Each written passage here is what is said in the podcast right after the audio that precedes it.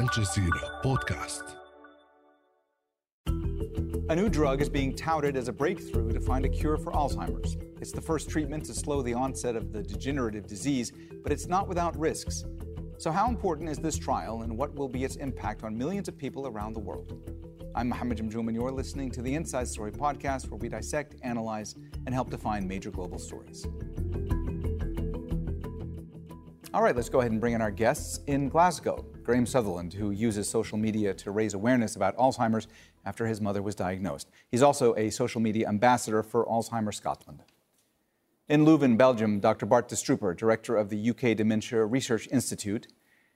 And in Cambridge, Susan Kohlhaas, director of research at Alzheimer's Research UK. A warm welcome to you all, and thanks so much for joining us on Inside Story today. Uh, Susan Kohlhaas, let me start with you today. The results that have been released thus far from this clinical trial of lecanemab, how big a breakthrough is this? This is a historic moment for Alzheimer's research because it's the first time that we've actually shown that a drug that you give to people can slow cognitive decline. It's really what we've been waiting for in the field for many, many years. And it's a culmination of uh, many years of research, uh, patient effort, and and people participating in clinical trials. So it's fantastic news for the field. Um, it shows that dementia isn't simply an inevitable part of aging. So we're really delighted at Alzheimer's Research UK. And Susan Kohlhaas, let me also just follow up with you. I mean, you mentioned that this is showing uh, that it was that it is slowing cognitive decline. Um, this clinical trial found that after 18 months, uh, patients receiving lecanemab declined slower than those taking a placebo. Um, that difference is that enough to be considered a clinic, clinically meaningful treatment?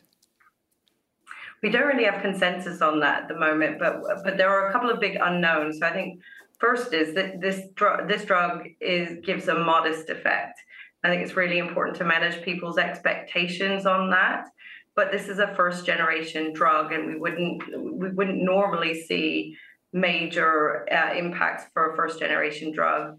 I think the second thing to remember is that for somebody who is developing Alzheimer's disease in the early stages of Alzheimer's disease, what is meaningful could be really different. This, this is something that could uh, give people more time with their families, give people more time to live independently.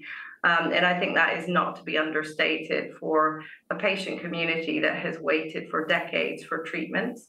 And I think finally, we don't have yet, because it's too early, long term data on whether intervention early on can actually change the trajectory uh, of the disease mm. later on. And I think those studies, those long term studies where we collect that data long term, will be really key in determining whether or not we see effects much longer than the 18 months that we've, we've studied to date. Graeme Sutherland, I saw you nodding along to some of what Susan Kohlhaas was saying there. And, and I want to ask you, as someone who has very publicly documented the toll that Alzheimer's has taken on your mother and, and on your family, what was your initial reaction when you heard the news about the results of this trial? It is brilliant because it does give some hope for the future for people whose family and loved ones are diagnosed with this disease. Because when my mum was diagnosed with it, there wasn't anything at all. So the fate's kind of sealed at that point, whereas this is at least a path in the right direction. And, Graeme, um, how long ago was your mother diagnosed, and, and, and what kind of a toll did that take, finding that out for, for you and, and for her and for other members of your family? So she was diagnosed around seven years ago now. Um, it's been quite slow, but more it's sped up more recently. Um, I think the toll has been very it's a physical toll, but mainly a mental impact because you're you're watching your loved one. I'm watching my mum uh, slowly fade away in front of me. It's affected all the family and friends watching that happen because there's nothing you can do about it. You feel very hopeless, and you know you need to take care of that person because there's not a lot of funding in place to help carers, and a lot of people like myself and my sister have been left to deal with that. Bart de Strooper, this approach to treating Alzheimer's, uh, this has been in the works, as I understand it, for over 30 years. Why did it take this long? And, and what's the difference between this form of treatment and, and other forms of treatment that have been attempted in the past? Yeah, that's a big question, you know. So, uh, first of all, why does it take so long? Well, um, I think the brain is one of the most difficult. Well, I think that we all agree that it's a very difficult organ, uh, much more difficult than anything else we study. Uh, there's also uh, uh, it's also very protected from environment, so that means that getting medication in the brain is very difficult. But if you really ask me why it has taken so long, I think it's because this field has hugely been underfunded over all these years. And um, uh, and I think that that if you, if you compare it with, for instance, a field like cancer, where we have seen a lot of progress, I think it's a 15-fold uh, difference. So it just takes much more time to get your money together to do your investigations and to test things. So that's for me the two reasons. It's a very difficult problem and it's an underfunded field. And then the way it works and, and how it compares with others. So the genetic prove that amyloid, these accumulations in the brain, are causally related to the disease has been there for many years. But um, because of trials trying to tackle it failing, there was a lot of criticism and people started to, to think that it was not the right way. So it's for scientists like me very satisfying to see that we were all these years on the right track and that being a bit stubborn is a necessity if you want to achieve something. So, um, are there other ways to treat it? Well, first of all, I think that we need to find other ways to, to bust those amyloid plaques uh, because the drug which we have now is, is far too expensive if you want to roll out that all over the world for the for the 50, 55 million uh, people with dementia now and 150 million in, in 30 years. Mm. We need to have a drug which is cheap. So that's uh, the challenge now for the people in this area. And so we can talk maybe about other examples. But uh, Alzheimer's is also characterized by other uh, lesions, for instance, mm. uh, and the names are not so important, but uh, they call it tangles. And uh, there's also a kind of inflammation in the brain. Mm. And we start to understand also those pathologies better and better. And so, obviously, if we could have now also similar busters um, as, uh, as, as the amyloid drug we have now, that would be extremely helpful. And so, um, so that's, I, I mean, but that's the nice thing. Now we have a breakthrough and so it will be much easier now to, to, to test new ideas and to, to, to go forward because there is proof mm-hmm. that you can do something about this disease. And, and Bart de Strooper, I just want to drill down on, on something you mentioned there because you, you, were, you were mentioning this word uh, amyloid. Uh, this new drug, lecanemab, it, it's an antibody and, and it inhibits the yes. buildup in the brain of this protein called beta amyloid. Yeah, what, we don't know how it works, to be honest. Okay. Well, well so what, if we can just for, to explain, if we can just explain to our viewers, yeah. what exactly is beta amyloid and what role does that play? Yeah. Well, um, to make it short, so um, uh, our body produces all kinds of uh, proteins, uh, which are basically the, the, the, little machines which do everything which we do all the days, thinking, working, eating, etc. And so these are small building blocks. And so the amyloid peptide is a small fragment of such a building block. The building block is called very logically amyloid precursor. Mm. So, and a small fragment of that amyloid precursor is amyloid peptide. You can see it as a small piece that breaks off of a stone or, or so. And that small piece uh, accumulates in the brain and causes problems there. And that we call the mm. amyloid plaque. So, amyloid peptide, the small pieces accumulating under the form of amyloid plaques in the brain. And they cause nasty things in the brain. Uh, Graeme, I saw you nodding along a bit when Bart was talking about the fact that, from his perspective, one of the reasons it's, it's taken this long to get where we are right now is because the research into Alzheimer's has been underfunded. Do you think that the, the results uh, of this clinical trial uh, will spur more funding? Will, will this fight be better funded going forward? Well, hopefully, because as as you said, other illnesses like cancer is very mainstream, and Alzheimer's is very, very underfunded and not really spoken about as much as all the other big illnesses out there. And cancer has a lot of cures to it and treatments, whereas Alzheimer's has, has had nothing until now. So hopefully this is a start of something that it can be spoken about more and more awareness is raised to be able to raise more money and funds mm. for future. Uh, um, Susan Kohlhaas, uh, of course, the early detection of uh, neurodegenerative disorders, it's crucial for recognizing signs of, of Alzheimer's or, or recognizing signs of cognitive decline overall. Uh, do you think we're going to see more breakthroughs on this front?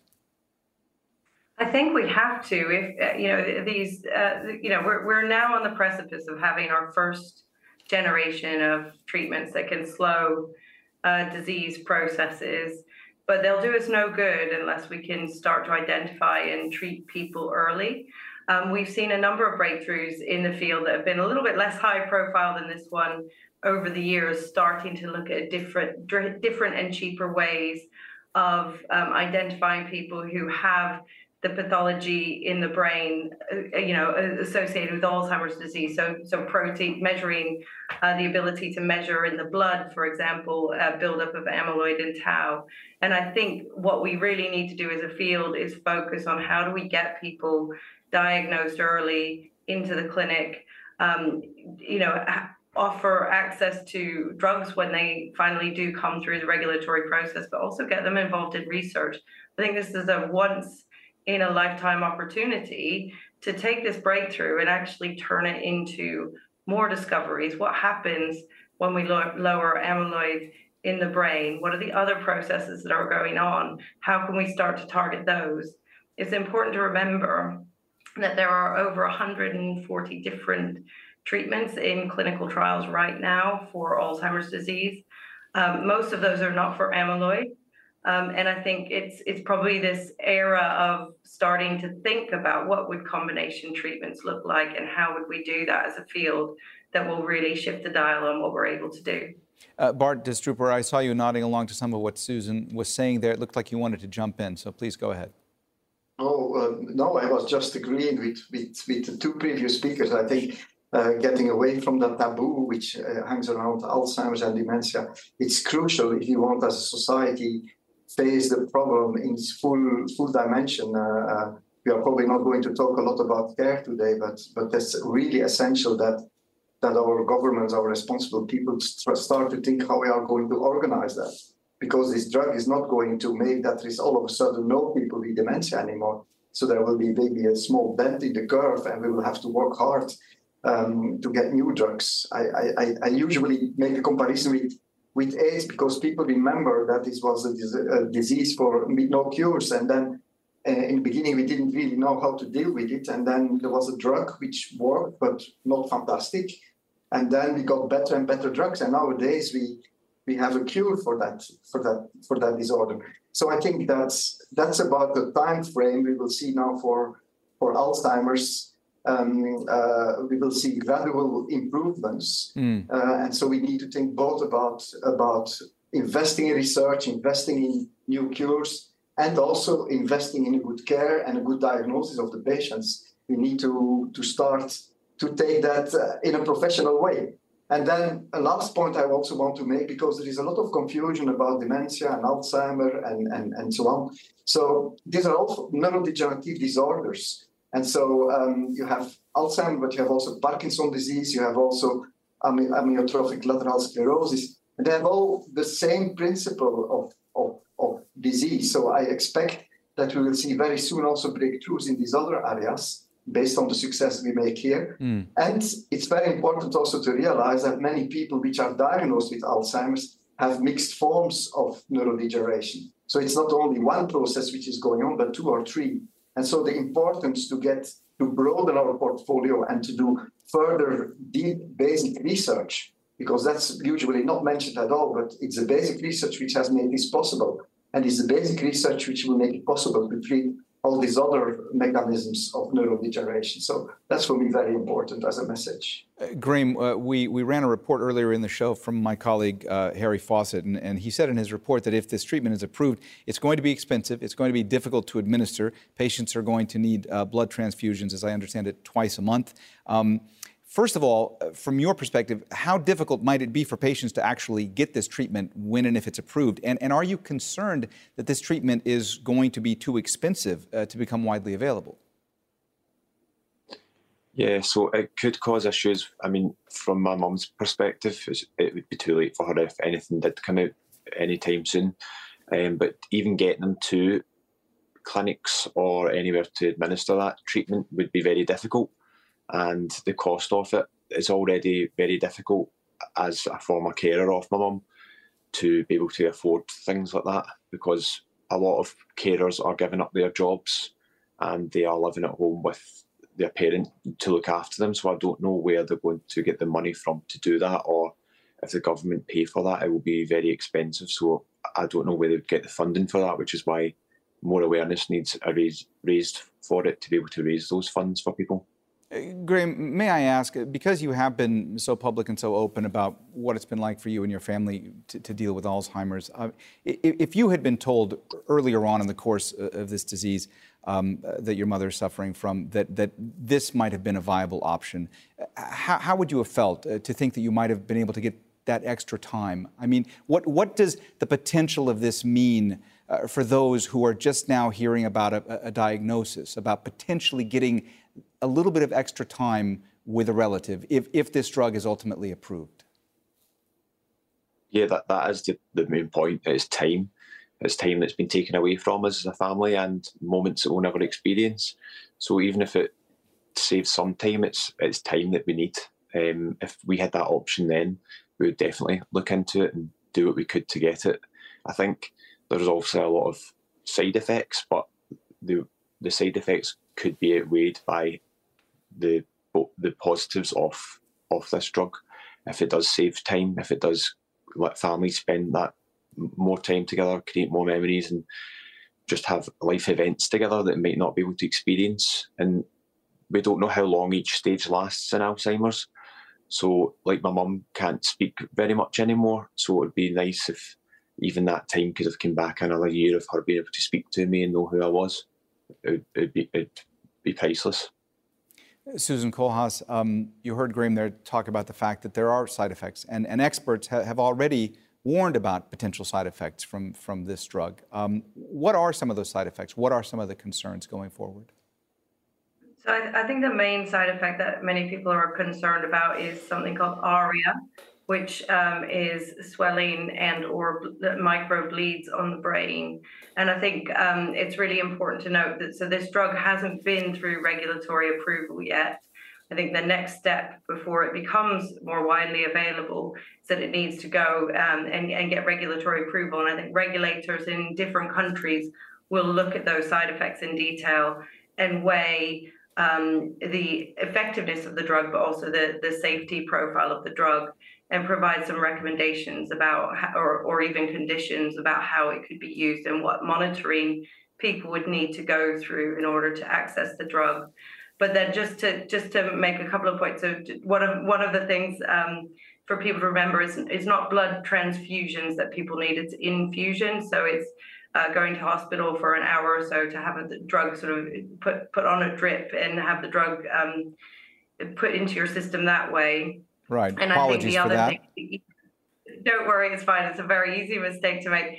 Um, and I think the other thing that people should be aware of is each country will have its own system for deciding how the drug should be given, how much, it, you know, whether, whether it's subsidized or paid for by that country's health system. And so those conversations between the company and each of the different countries haven't started yet. And we, we don't have any information on exactly what the drug would cost or how it would be administered. But I think it's fair to say that in most countries, certainly in the UK, the NHS is not ready to deliver this drug. Um, and the time is now to get governments, charities, uh, clinicians and people affected by um, Alzheimer's disease together to work out how we make the system ready to deliver treatments at large, not just this specific treatment. That's you know we we don't want to lose any time to do that because mm-hmm. um, the research effort has been put in, uh, and we want to make sure people can benefit as quickly as possible. Graeme. Um, if, if there's one message you'd, you'd like to give to viewers out there about what, what, what kind of a toll this disease takes on, on families, on, on individuals, uh, what would that be? Um, it is completely life changing. It steals so much from you. Um, and I just think a lot of people think this is a person who's very old gets, as opposed to my mum was early onset and it becoming younger. So it's something that's becoming a bigger problem and younger and younger, and people need to speak more about it and be more outspoken about it. And like myself, try to raise as much awareness as possible because it is life changing. It does affect everything to do in my life. It's made me grow up very quickly because my mum is my only parent left, and it's it just has a big mental and physical toll on you and the whole family. It's completely life changing. All right. Well, we have run out of time, so we're going to have to leave our conversation there. Thanks so much to all of our guests Graeme Sutherland, Bart De Strooper, and Susan Kohlhaas. This episode was produced by Damian Lay, Osama Alouni, Aiseba Mirzayeva, and Jimmy Gerahun.